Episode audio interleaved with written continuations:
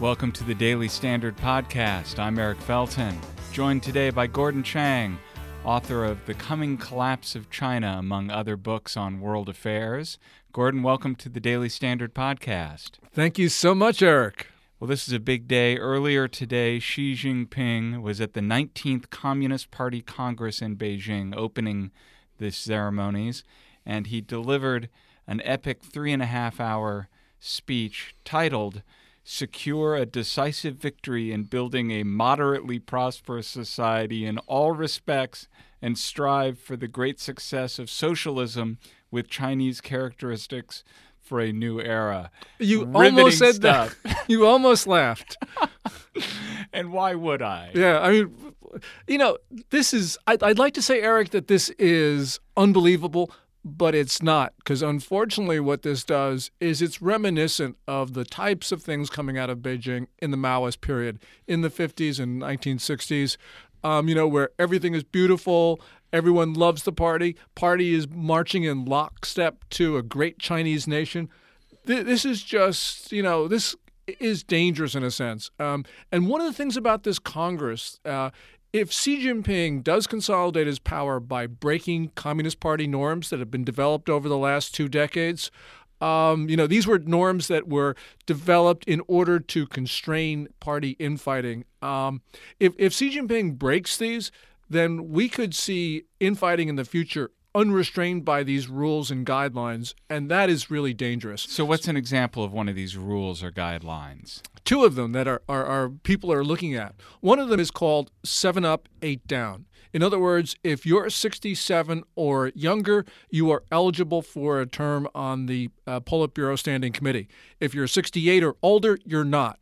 There's a guy named Wang Qishan. He's sixty-nine. He is the in charge of the party's Central Commission for Discipline Inspection. In other words, the quote-unquote anti-corruption agency. But Xi Jinping has been using um, the C C D I, as it's called, really as an element of his purge. And Wang Qishan has been his favored lieutenant. A lot of people are saying that Wang is going to get another term on the standing committee. If he does, what this does is Xi Jinping can then say, look, these age limits, they're not absolute, which is what he said in the past. You know, they don't apply anymore, because then he can go for a third, fourth, fifth term as general secretary when you're only supposed to have two. And the other thing that is really people are looking at is, you know, a general secretary, the guy who is at the top of the Communist Party, is supposed to name his successor by this Congress. If we don't have any hint of a successor to Xi Jinping, it looks like he's going beyond the normal two terms. In other words, a lifetime of Putin-esque sort of rule. And that's why people are looking at these rules and to get a hint of where China is going, you know, five, ten years down the road. But if you're Xi Jinping and you're looking at the success that uh, Vladimir Putin has had of, with staying in power, and you say, wow, my nation is much more successful than Russia has been, why shouldn't I be awarded dictator-for-life powers? And that's why Xi Jinping took three and a half hours, count them, three and a half hours to sort of list his achievements and to say to the world and to the Communist Party, of course, how great am I? You know, um, and so we, I think we really have got to understand the context of this.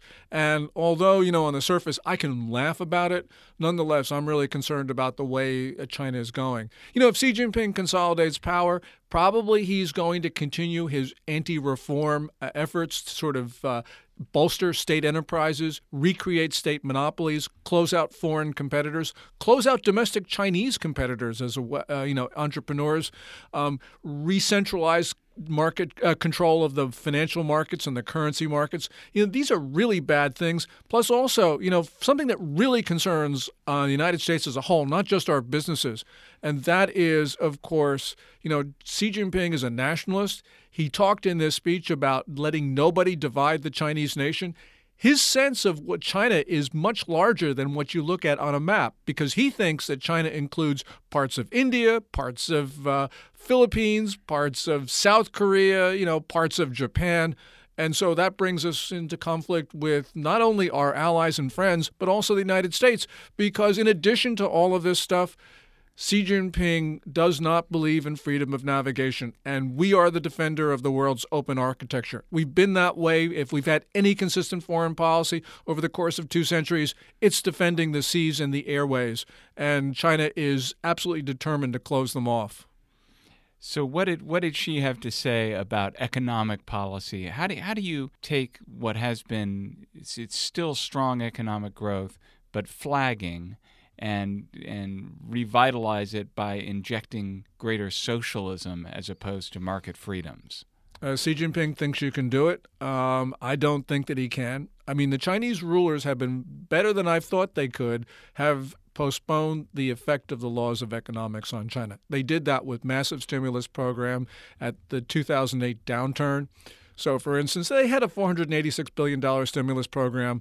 That's big. But what was really big is that in the five years after two thousand eight, they created an amount of credit that was essentially equal to that of the entire U S banking system, even though at the end of two thousand eight, uh, the Chinese economy was less than a third the size of America's. This was unparalleled free money for everybody, forcing state banks just to lend. Um So, you know, they've been able to do this. Um, we saw another tremendous expansion of credit in two thousand sixteen. Just uh, sorry about going into the weeds, but this gives you a dimension of where China is.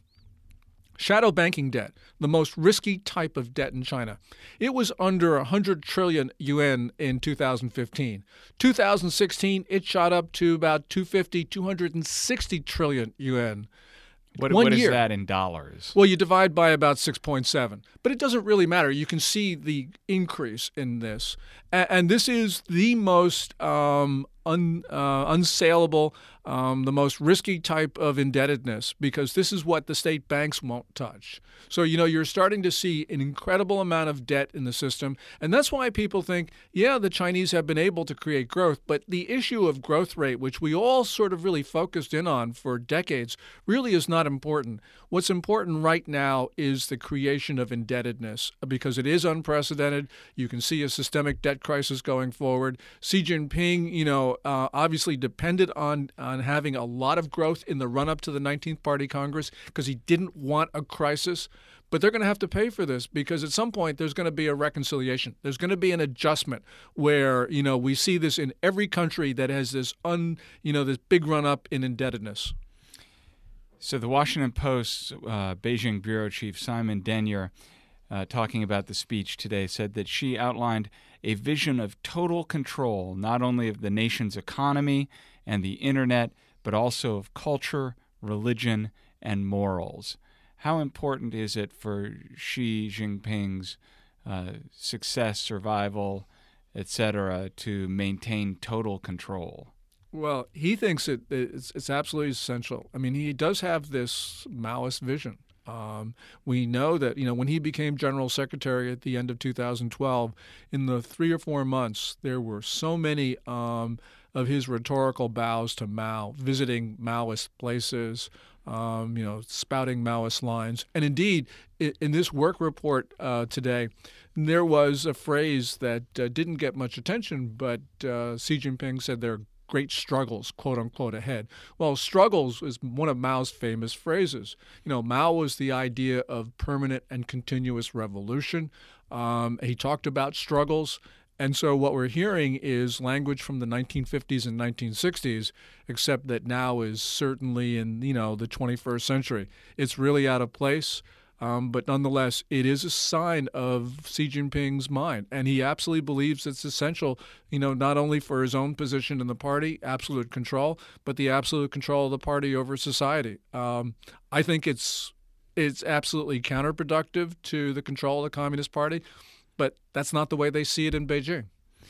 There was one bit of the uh, of the president's speech that I found particularly inspiring, personally. Inspiring. Oh, here it comes.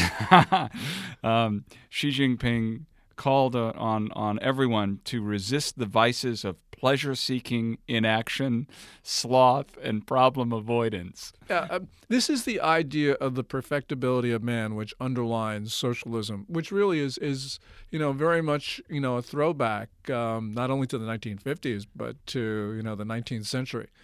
Um, you know, this idea that... Uh, work harder. yes, work harder, um, you know, strive harder, you know, all the rest of it, build a perfect society. Um, and, you know, people uh, thought, and I can understand this because I thought this when I when I arrived in China in nineteen ninety-six when we moved to Shanghai. You know, I thought, well, that all of that was gone. And I can remember um, my wife getting on the phone as soon as we arrived and saying, "Mom, China's not communist anymore." And I agreed with her. But, you know, as we lived there, um, we saw that it indeed was communist, even then. And now, of course, even more so under Xi Jinping. So this really is, you know, the throwback to a very dark time in the history of the People's Republic. And I'm afraid that really China's future is its past. Gordon Chang, thanks for joining us on the Daily Standard podcast. Oh, thank you so much, Eric. Support for the Daily Standard podcast comes from Tracker. Your phone, your wallet, your keys, you know they're plotting against you, hiding somewhere, trying to make you late. How are you going to find them? Eight years ago, Tracker changed everything when they released their first tracking device, and now they've done it again with the all-new Tracker Pixel. With Tracker Pixel, you'll never worry about losing your things again. Tracker Pixel is the lightest Bluetooth tracking device on the market. Place Tracker Pixel on whatever you tend to lose, keys, wallets, even your cat. It's small enough to fit anywhere. When you misplace an item that has a Tracker Pixel attached, use your smartphone and a ninety decibel alert will help you find it in seconds. It even has powerful L E D lights so you can find anything even in the dark. You can even locate your item if it's miles away because every Tracker user is part of the largest crowd locating network in the world. It's like Waze for finding stuff.